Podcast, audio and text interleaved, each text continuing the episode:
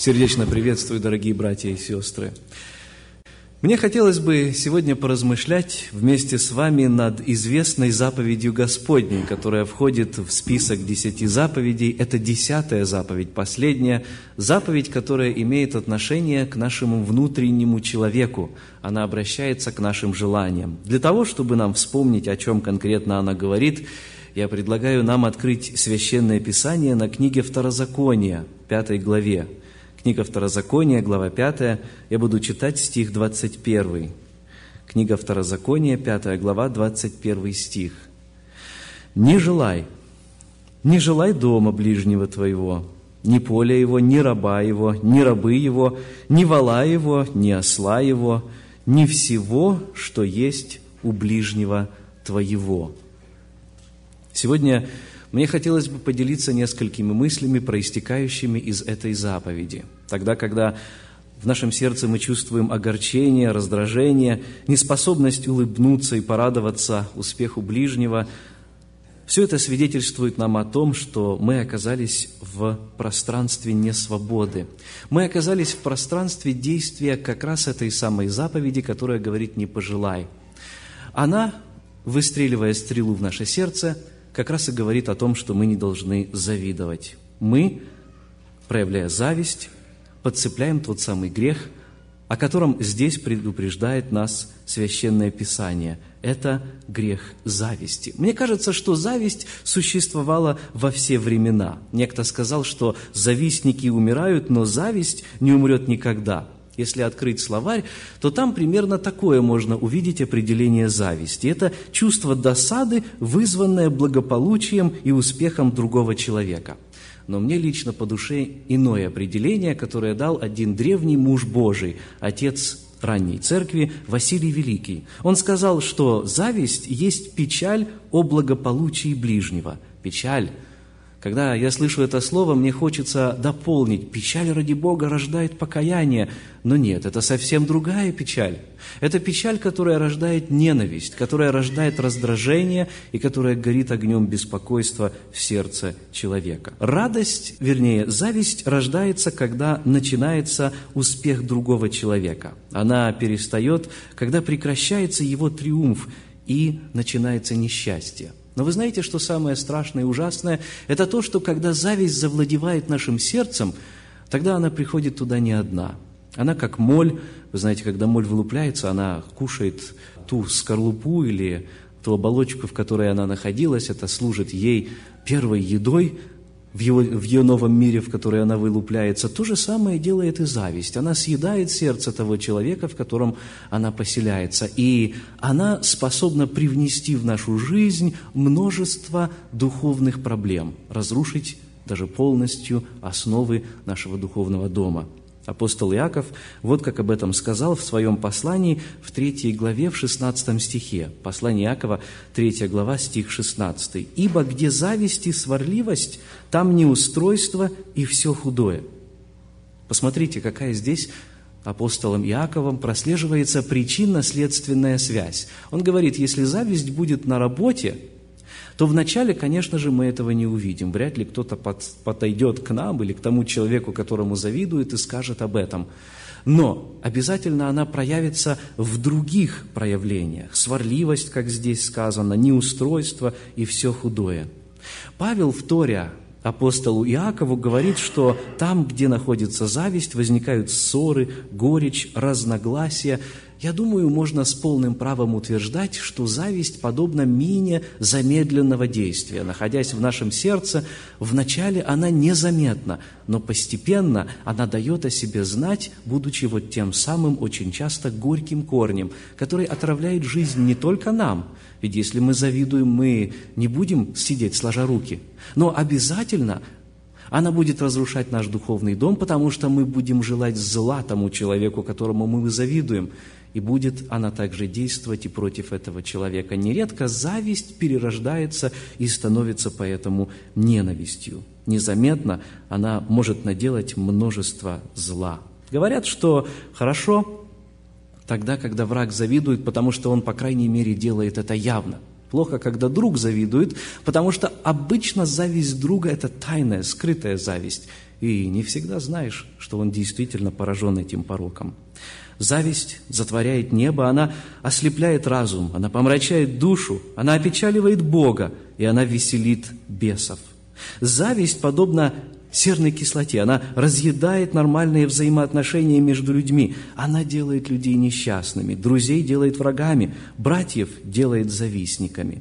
Но вы знаете, самое страшное, о чем говорит Священное Писание, и сейчас мы с вами в этом убедимся, это то, что зависть может разъесть а может быть и напрочь, напрочь поставить крест на наших взаимоотношениях с Богом. Потому что тогда, когда она вселяется в наше сердце, она может посеять в нем, в сердце нашем, сомнения даже о самом существовании Бога, а также о его свойстве справедливости.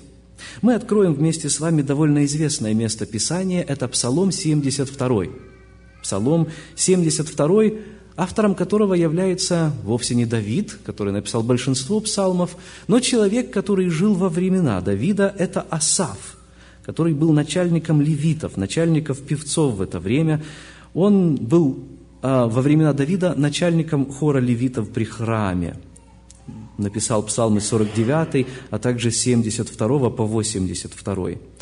Впоследствии он становится известен как э, псалмопевец, как поэт – также пророк. И вот здесь первый стих этого псалма звучит так. Псалом 72, псалом Асафа, стих 1. «Как благ Бог к Израилю, к чистым сердцам». Вроде бы неплохое начало. Но сам псалом, по-видимому, был написан в моменты серьезных душевных переживаний, через которые проходил этот муж Божий.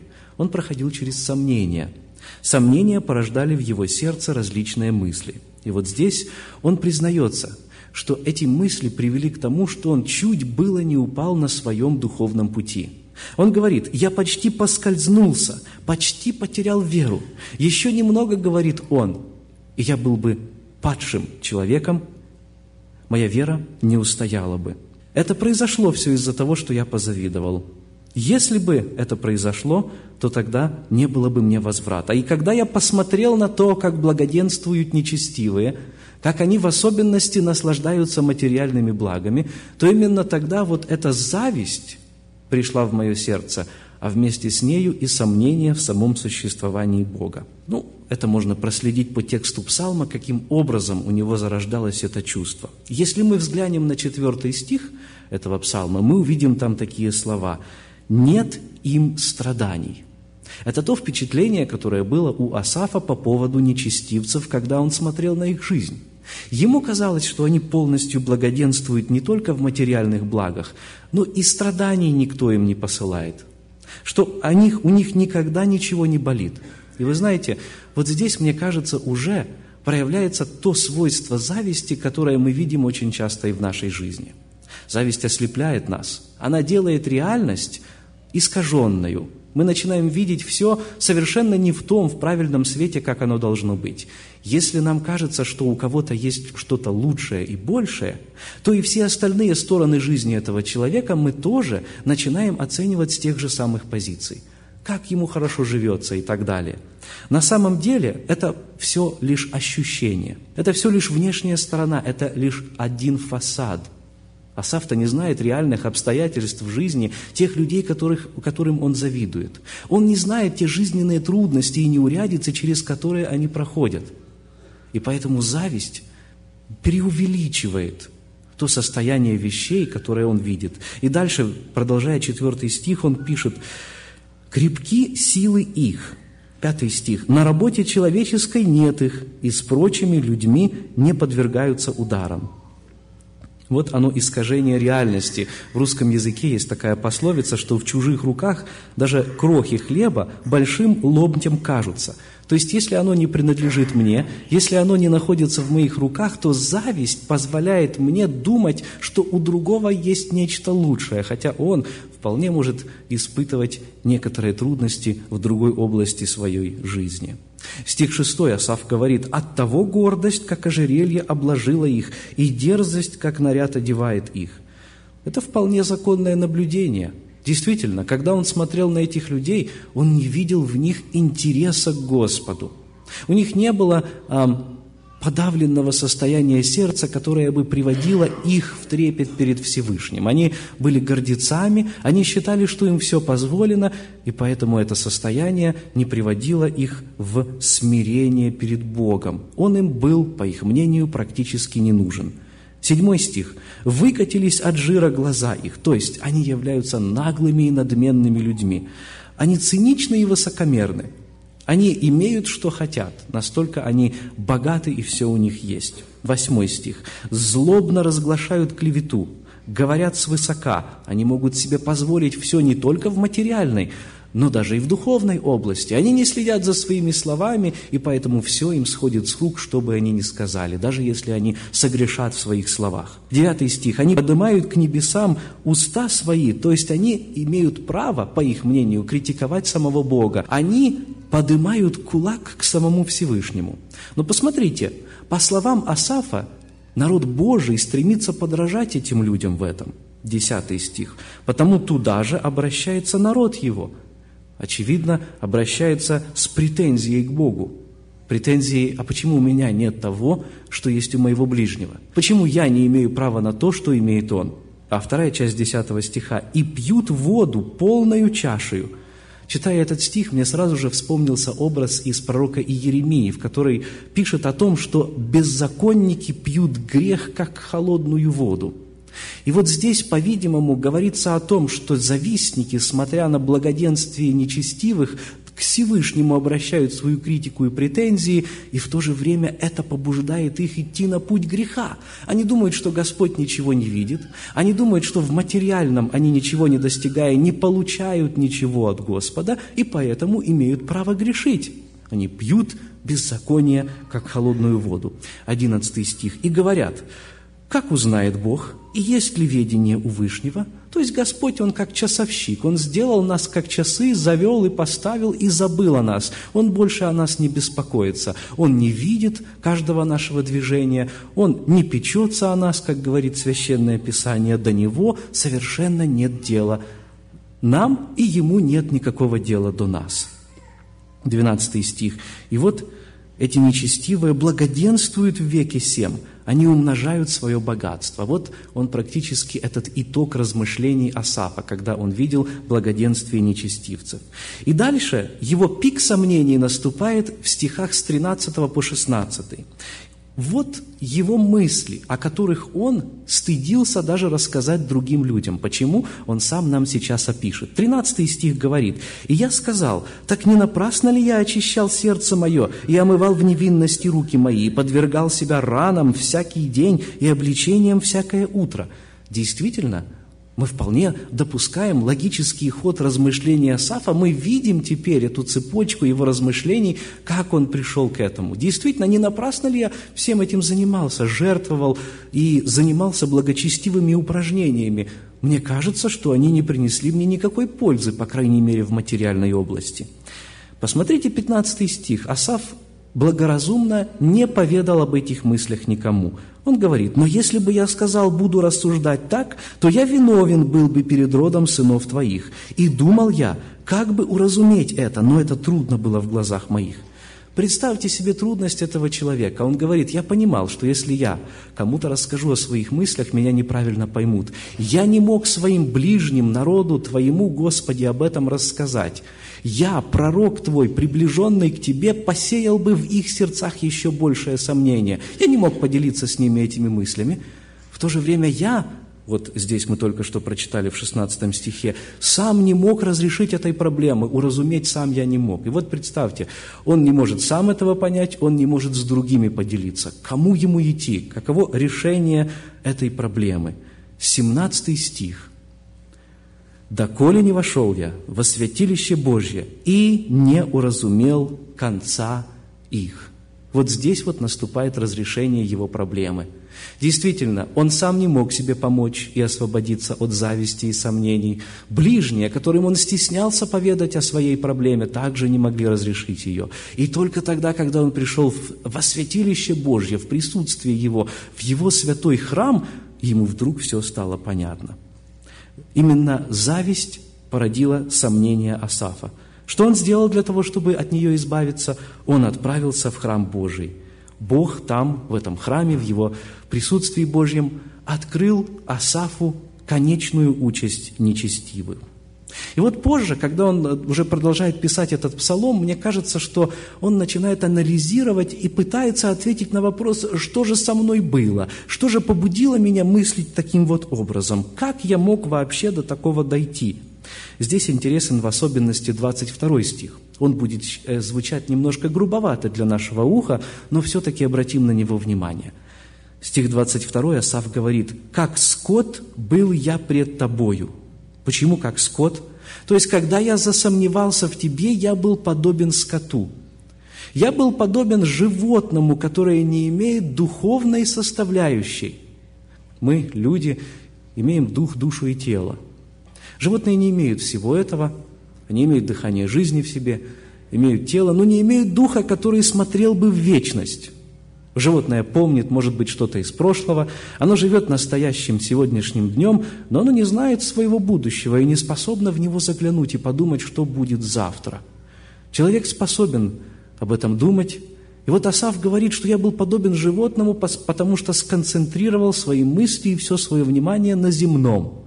Но Ты, Господи, поднял мои очи, и я увидел не только горизонт, но и то небо, которое Ты простер над этим горизонтом. я увидел кончину их – и, хотим мы добавить, я увидел ту вечную жизнь, которую даруешь ты мне.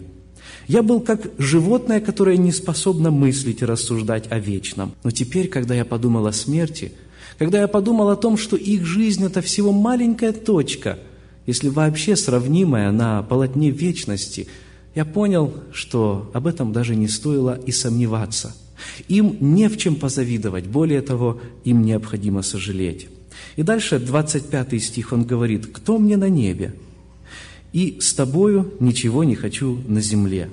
26 стих, «Изнемогает плоть моя и сердце мое, но лишь в Боге, с которым я, Асав, говорит, он не разлучен, что он будет черпать поддержку, он будет черпать силы. То есть, несмотря на те страдания, которые меня могут ожидать в этом мире, несмотря на то, что не будет у меня всегда этого материального благополучия, я все равно буду находиться с Господом, потому что Он всегда меня будет э, благословлять и охранять. Бог, говорит он в 28 стихе, 26 стихе во второй части, Бог – твердыня сердца моего. Каково применение этих стихов для нас? Действительно, когда зависть одолевает наше сердце, когда подобного рода мысли, возможно, могут прийти и начать стучаться в наш разум, то же самое должны делать и мы. Как и Асав, мы должны бежать в присутствие Божье. Не обязательно в молитвенный дом, там, может быть, и не будет служения в тот момент, когда эти мысли нас посетят. Но ведь мы живем во времена Нового Завета, когда Дух Божий обитает в сердцах наших, и когда Господу мы можем поклониться на любом месте, и Он услышит нас там, потому что поклоняться Ему нужно в Духе и истине, как говорил, учил нас наш Господь Иисус Христос. И действительно, тогда, когда мы перспективу и фокус наших мыслей переведем с земного, когда мы вспомним о вечности, о Господе, о спасении, которое Он нам подарил, и о тех великих духовных благословениях, которые не стоят и не могут быть поставлены ни в какое сравнение со всем тем, что а, имеют нечестивцы в этом мире, пусть это будут великие материальные блага, то для нас все вдруг должно стать ясным. Мы должны вернуться на то место, где нас спас Господь. Мы должны вспомнить и иметь те же самые чувствования, которые здесь имел Асав. На примере Асафа мы можем увидеть, каким образом зависть может пошатнуть само понятие наше о Боге, сами, сами основы нашей веры, каким образом она может вселить этот горький корень сомнений в нашем сердце. Зависть, зависть, однако, не только сеет сомнения о Боге, но она также если поселяется в нашем сердце, стремится разрушить чужой успех. Народная мудрость говорит, завистник по чужому счастью сохнет. Вы знаете, люди простят нам все, кроме успеха.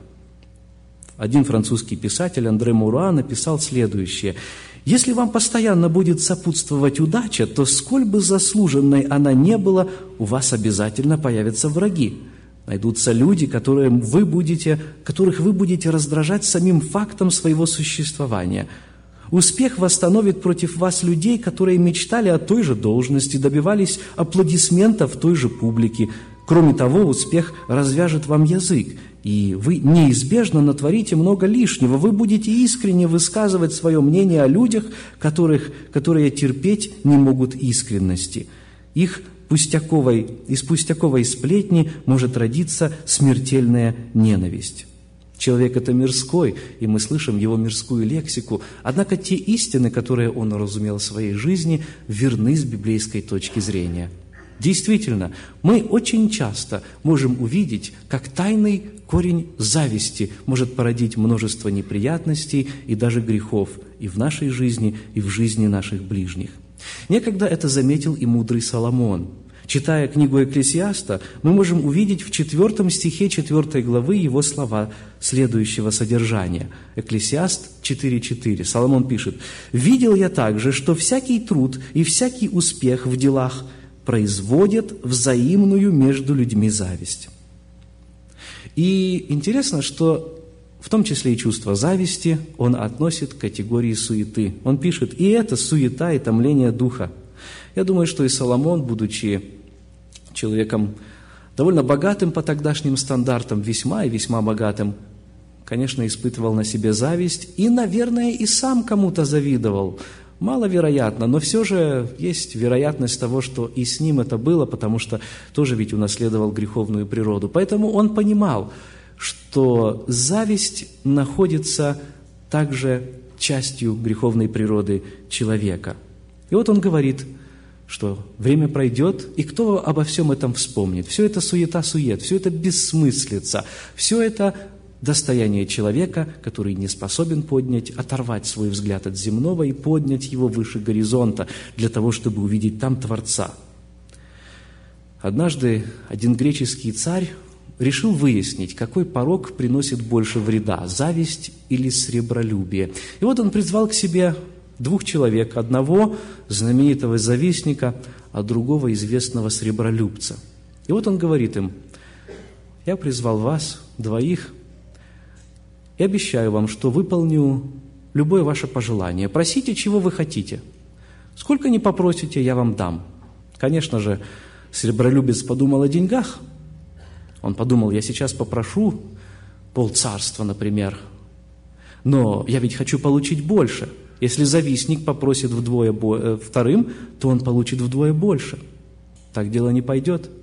И завистник в это время, его тоже одолевали мысли. Его сердце разразилась настоящая буря. Он стал думать, как же так? Если я первым пойду, то значит ему, сребролюбцу, достанется вдвое больше. И тогда в сердце завистника созрел зловещий план. Он сказал, царь, ты пообещал, что ты сделаешь выполнишь любое мое желание, не так ли? Царь говорит, да-да, именно так, проси, чего хочешь, ты получишь это. А сребролюбец, который будет просить вторым, получит это же самое, только вдвое больше. Так вот, царь, говорит завистник, я прошу тебя, чтобы ты выколол мне один глаз. Какое странное желание. Но я думаю, подумав немного, мы поймем, почему он так сказал. Если ему выколят один глаз, то, соответственно, сребролюбцу выколят оба глаза. И тогда он, по крайней мере, останется с одним. И тогда уж действительно этому сребролюбцу не сможет ни в чем позавидовать. Библия говорит о том, что зависть может также привести к страшным последствиям.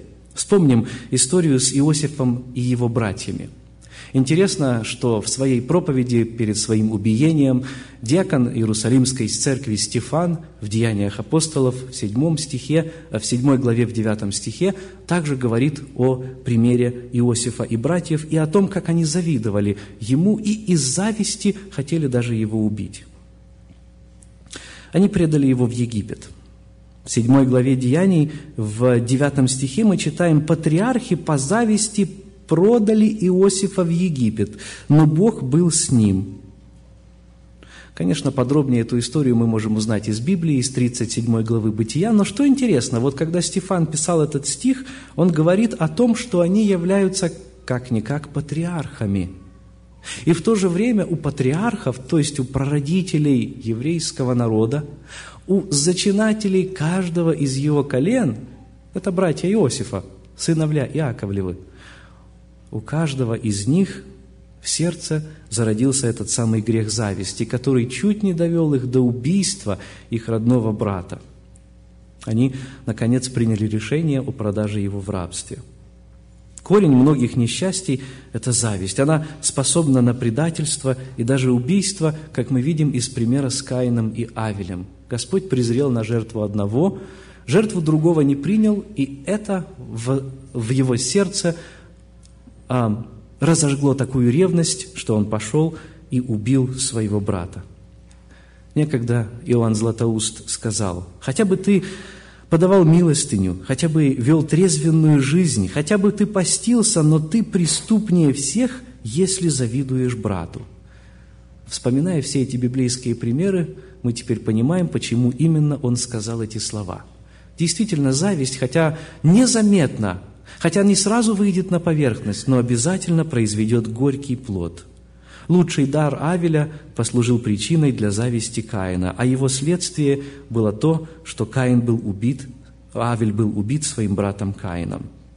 Зависть в тот момент, можно так по праву сказать, привела к уничтожению целой четвертой части населения Земли, всего тогдашнего населения Земли – и вот некоторые усматривают, что даже в еврейском языке слово «зависть», а оно по-еврейски звучит «каина», произошло от имени Каина.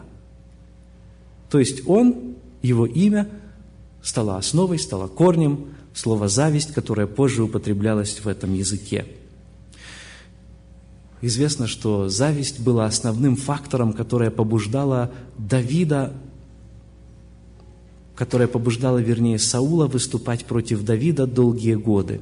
Я хочу прочитать вместе с вами, как об этом описывает священный автор в первой книге царств, в 18 главе. Первая книга царств, глава 18, стихи с 5 по 12 мы будем читать.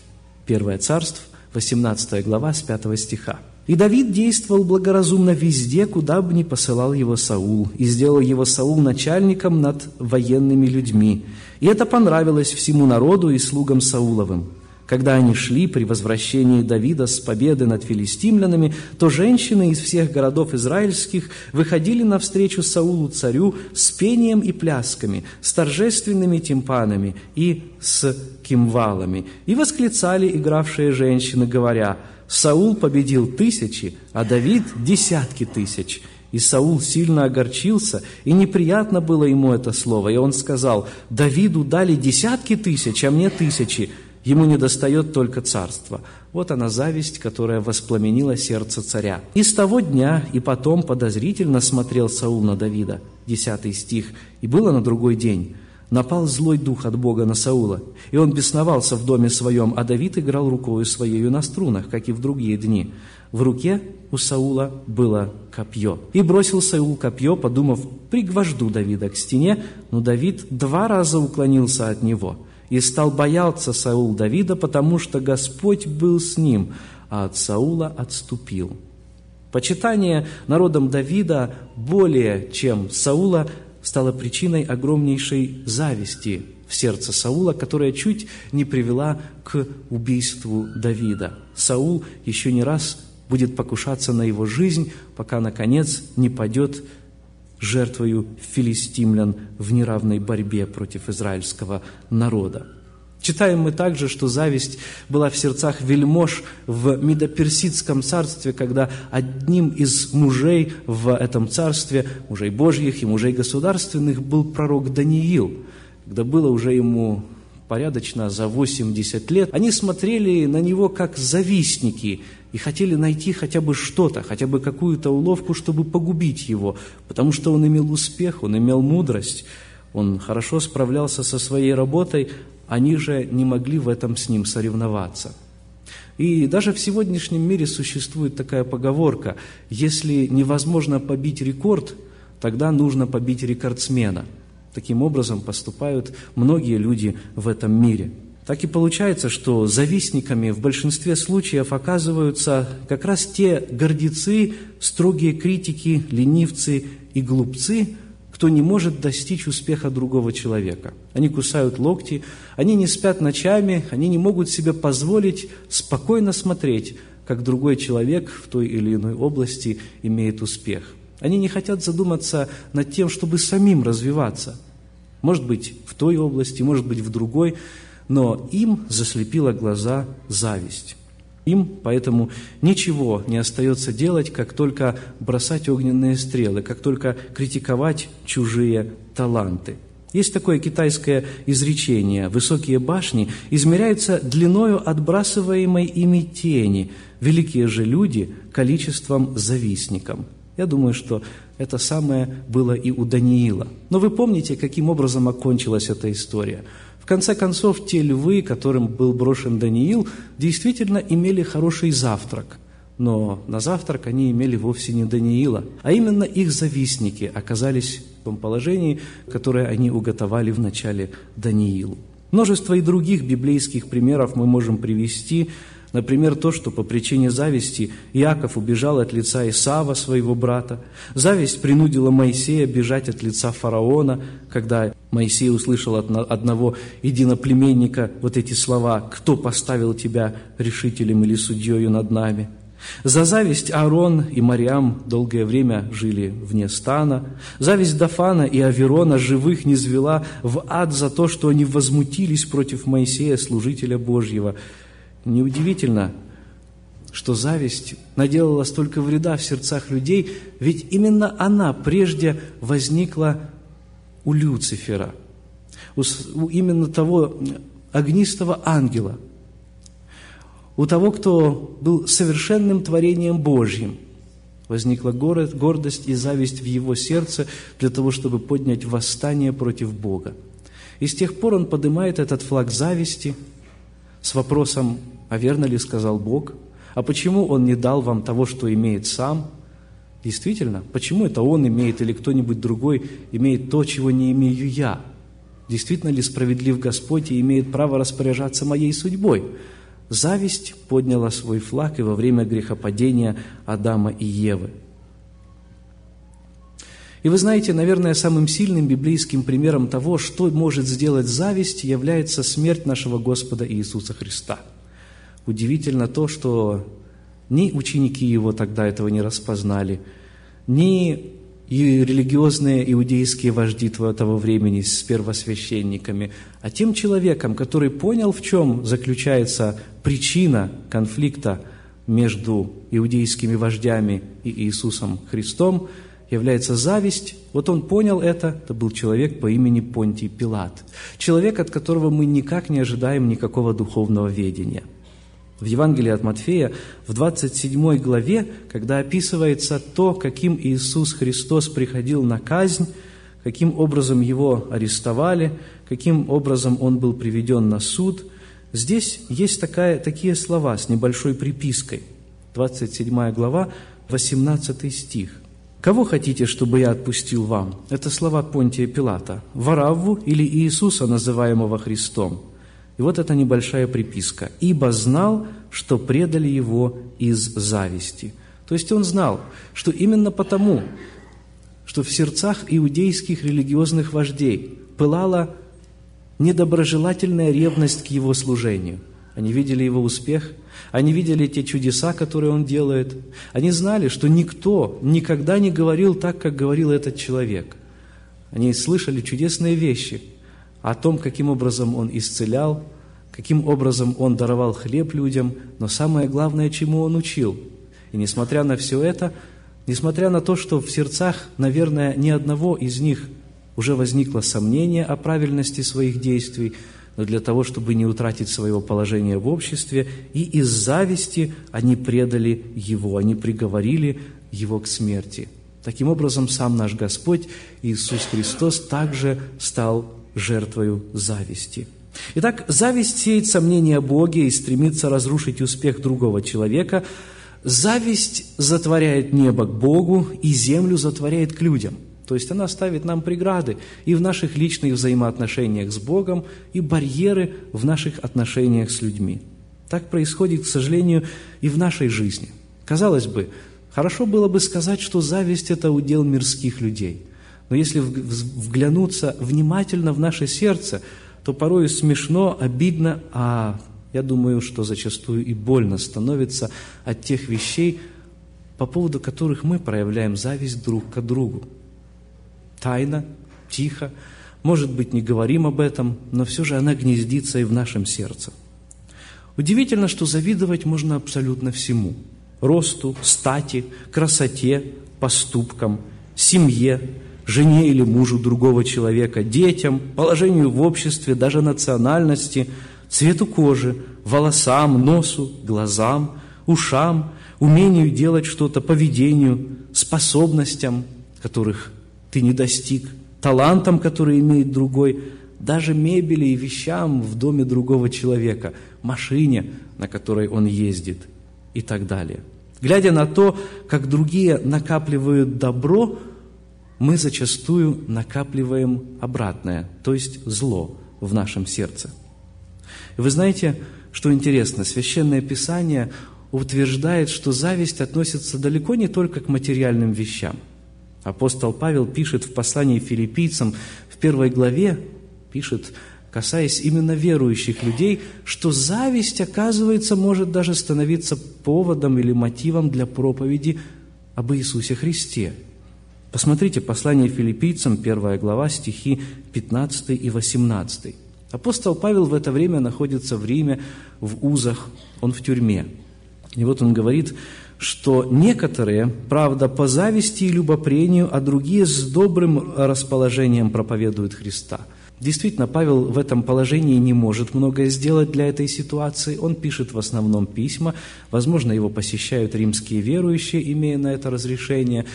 Так или иначе, Павел в это время забыт многими, о чем и жалуется. Но, несмотря на это, он находится в радости, как пишет в этом послании. И вот говорит он, «Я знаю, что из зависти многие проповедуют Христа». Может быть, теперь апостол грозно скажет этим людям, что их проповедь не будет иметь никакого действия. Но удивительно, в 18 стихе, продолжая свою мысль, он продолжает, «Но что до того? как бы ни проповедовали Христа, притворно или искренно, и я тому радуюсь и буду радоваться. Он говорит, что в той ситуации, в которой я нахожусь, я не могу многое сделать для проповеди Христовой. Но я знаю, что Господь даже наши неверные мотивы может использовать для своей славы. Даже тогда, когда у проповедника иногда бывают нечистые мотивы, и он выходит за кафедру из зависти или из тщеславия, или еще из каких-то нечистых мотивов. Господь, хорошо зная об этом, ибо Он является единым сердцеведцем, все равно может благословить такую проповедь, потому что в данном случае важно, чтобы Его Слово проповедовалось. Он благословит ее в сердцах слушающих. Хотя, конечно же, Он обязательно поставит на вид этому человеку его духовное состояние. И вот апостол Павел знал эту раскладку, он также пишет это, обращаясь и к нам. Возможно, и мы тоже допускаем зависть и в наших взаимоотношениях, и в наших мыслях, даже по отношению к духовным дарам других людей. Мы можем смотреть, как кто-то, может быть, поет лучше нас, молится намного красивее, и мы стесняемся тогда молиться, закрываем свои уста и думаем, пусть лучше кто-то другой помолится в собрании или дома. Мы не служим Богу, потому что зависть засела глубоко в нашем сердце, потому что мы думаем, что есть кто-то, кто намного лучше это сделает, а мы все равно никогда не достигнем этого уровня. Зависть кипит и шипит, но мы этого не показываем, потому что мы ведь люди верующие. Друзья, я хотел бы сегодня напомнить каждому из нас, что зависть, несмотря на свою тайность, несмотря на то, что она так глубоко может сесть в наше сердце, все же остается грехом, и поддается самому суровому осуждению со стороны Слова Божия. Там, где тот же апостол Павел перечисляет дела плоти, это пятая глава послания к Галатам, также в ряду с известными делами плоти, помните их, прелюбодеяние, блуд, нечистота, непотребство, кажется, такие выпуклые явные вещи, в этом самом списке мы также находим и зависть. Говорится здесь и о том, что те люди, кто имеют все это, предваряю вас, то есть предупреждаю, пишет апостол Павел, как и прежде предварял, что поступающие так Царство Божье не наследуют. Он говорит здесь о том, что тот, кто имеет зависть в своем сердце, не может называться христианином. Эти два понятия совершенно несовместимы. Хорошо, но что же нам тогда делать? Каким образом нам избавиться от этого, от этого страшного порока, который может погубить и нас, может погубить и нашу семью, может распространиться и дальше, и мы сами можем наделать множество вреда. Вы знаете, я заметил, что в мире с завистью борются по-разному. Для одних людей зависть является огромнейшим толчком для того, чтобы достичь еще больших высот, чем тот человек, кому они завидуют. Они не успокоятся, пока они не пройдутся по головам, может быть, других людей, забыв о своей семье, о своих родных и близких, о друзьях, они сделают все, чтобы только добраться до еще больших высот, для того, чтобы достичь вершин, и затем они брезгливо смотрят вниз и думают, вот прошли годы, я действительно чего-то добился. Конечно же, такие люди не имеют перспективы о вечности. Другие же люди мстят за успех своему ближнему. Если они видят и завидуют, то таким образом это побуждает их к ненависти, зависть приводит их в ярость. И тогда они озлобляются и начинают придумывать, каким образом навредить своему ближнему. Третья категория начинает утверждать, что нет, в моем сердце совсем нет никакой зависти. На самом деле они обманывают и себя, и ближнего, и Бога. Пытаются игнорировать это страшное чувство. Они забивают его еще дальше в свое сердце, а оно обязательно проявится. Если не сегодня, то завтра. И поэтому нам необходимо искоренить это чувство, этот грех, этот порог полностью из нашего сердца. И вы знаете, когда мы завидуем, мы прежде всего вступаем на Божью территорию.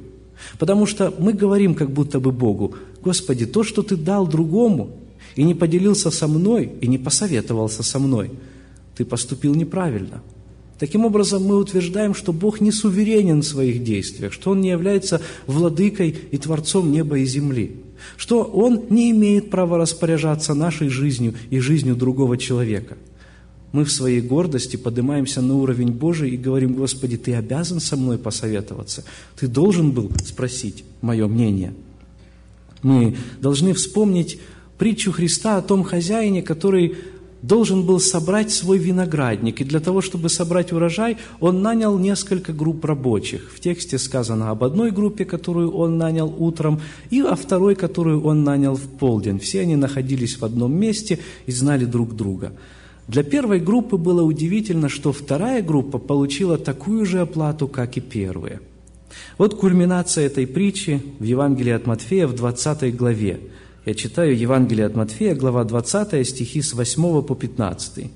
«Когда же наступил вечер, говорит, говорит господин виноградника управителю своему, позови работников и отдай им плату, начав с последних до первых. И пришедшие около одиннадцатого часа получили по динарию. Пришедшие же первыми думали, что они получат больше – но получили и они по динарию. И, получив, стали роптать на хозяина дома и говорили, эти последние работали один час, и ты сравнял их с ними, э, и ты сравнял их с нами, принесшими тягость дня и зной. Он же в ответ сказал одному из них, «Друг, я не обижаю тебя. Не за динарий ли ты договорился со мною? Возьми свое и пойди. Я не хочу дать этому последнему я же, простите, хочу дать этому последнему то же, что и тебе.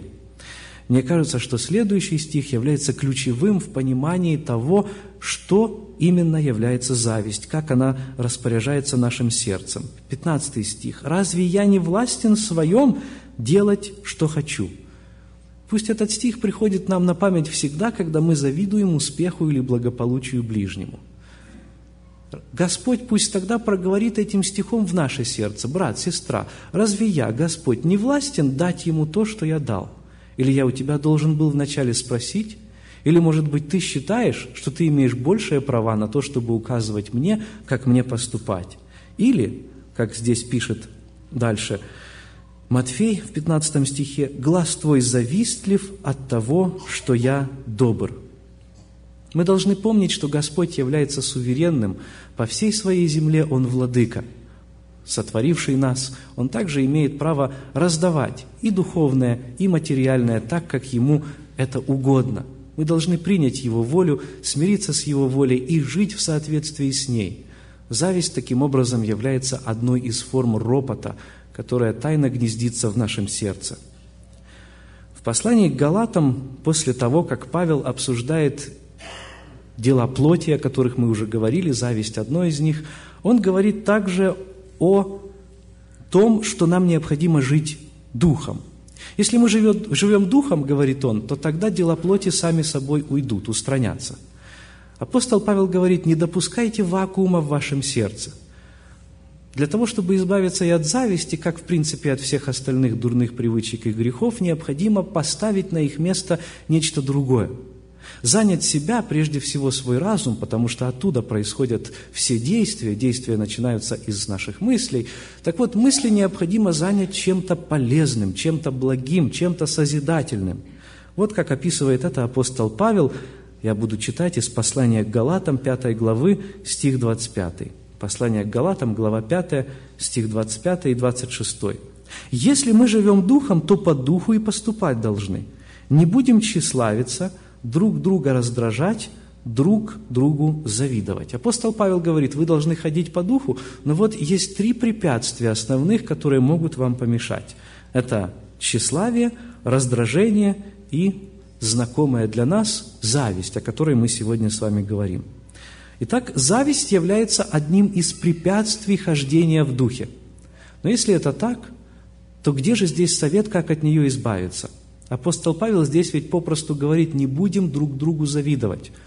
Некоторые из нас скажут, хорошо, хорошо сказать, иди и не завидуй, иди и впредь не греши. Но каким образом мне избавиться от этого порока, если мысли сами лезут в мою голову? Прежде всего, нам необходимо сделать то, что делал Асав. Всякий раз, когда эти мысли действительно приходят и стучатся, как непрошенные гости в нашу голову, когда они хотят завладеть троном нашего сердца, мы должны вспомнить о том, что там должен находиться Господь Иисус Христос. Как и Асав, который в моменты сомнения, когда зависть одолевала его, он обратился к Богу, он побежал в его храм, так и мы должны сразу же обращаться в его присутствие и вспоминать обо всех, всех областях, в которых Господь нас благословил. Милости Господни вспоминай, считай – Лекарство от зависти – это заменить завистливые мысли о благополучии другого благодарными мыслями о собственном благополучии, прежде всего духовном. Заповедь, с которой мы сегодня начали наше размышление, звучит как «не пожелай». Это означает, что зависть имеет отношение к нашим желаниям. И именно там, в царстве наших желаний, мы должны навести порядок. Господь может нас, нам в этом помочь. Он может очистить нас от вредных и греховных желаний, а наше дело искренне и в молитве Его об этом попросить. Вы знаете, само слово «зависть» происходит от приставки «за» в русском, русском языке, и затем вот этого корня «видеть». Что делает завистник? Он заглядывает как бы за собственный забор и видит благополучие другого человека. Завидовать – это значит смотреть за что-то – Какие чувства одолевают нас тогда, когда мы смотрим на благополучие других? Это не греховно смотреть на то, как живет, живут другие. Но Библия утверждает, что тогда, когда мы это делаем, в нашем сердце должны быть чувства благодарности к Творцу за благополучие этих людей. Библия говорит, что христианскими чувствами, которые сродни евангельскому духу, является не эгоизм, не зависть, а является то, чтобы мы плакали с плачущими и радовались с радующимися. Вы знаете, плакать с плачущими, мне кажется, это еще понятно. Мы можем действительно очень хорошо сострадать, сопереживать горю другого человека, но очень трудно найти тех людей, которые по-настоящему в своей жизни искренне, от всего сердца могут радоваться за другого человека, тогда, когда ему сопутствует успех – когда, когда он переживает некое благословение, а в то же время у нас этого благословения нет. Более того, мы можем в это время находиться в трудностях. Но об этом пишет апостол Павел в послании к римлянам в 12 главе. «Радуйтесь с радующимися и плачьте с плачущими». Вы знаете, очень часто мы бываем слишком уж эгоистичными даже в своих собственных молитвах. Если их проанализировать, то 90% вещей, за которые мы просим, относятся либо к нам, либо к нашей семье. Конечно, нет ничего плохого в том, чтобы мы желали, скажем, того, чтобы Господь спас наших родственников. Кто же хочет, чтобы его родители горели в аду? Кто же хочет, чтобы его дети не были найдены на той славной небесной перекличке – это всегда является темой наших молитв. Но несмотря на это, мы также должны быть, если мы имеем Дух Христов, мы должны иметь вот этот Дух сострадания, который имел Он другим людям. Его, его глаза наполнялись слезами, когда Он обозревал вот эти огромнейшие нивы, побелевшие для работы. Когда Он смотрел на город Иерусалим, который лишь через несколько десятков лет полностью падет от меча и огня, и мало кто сможет спастись, лишь те, кто послушают его пророчеств. Какими чувствами наполняется сегодня наше сердце? Такими чувствами, которые имел некогда Асав? Почему он имеет, а я нет? Или же такими чувствами, которые он же, Асав, имел после того, как встретился с Господом? Если вы по-настоящему встретились с Господом, то наше сердце должны наполнять те же чувствования, которые есть во Христе Иисусе. И вы знаете, какие эти чувствования? Апостол Павел, когда описывал любовь, совокупность совершенства, в первом послании к Коринфянам, в 13 главе, одним коротеньким стихом определил лекарство от зависти, панацея от него, единственное средство, которое уничтожает его раз и навсегда, выжигает его практически, это любовь. Он говорит, настоящая любовь не завидует, любовь не завидует. Кратко, лаконично ясно, 1 Коринфянам 13:4. Если мы будем иметь настоящую истинную любовь, не только говорить о ней, но по-настоящему проявлять ее к своим ближним, то зависть испарится из нашего сердца. Потому что любовь как раз и будет учить нас состраданию,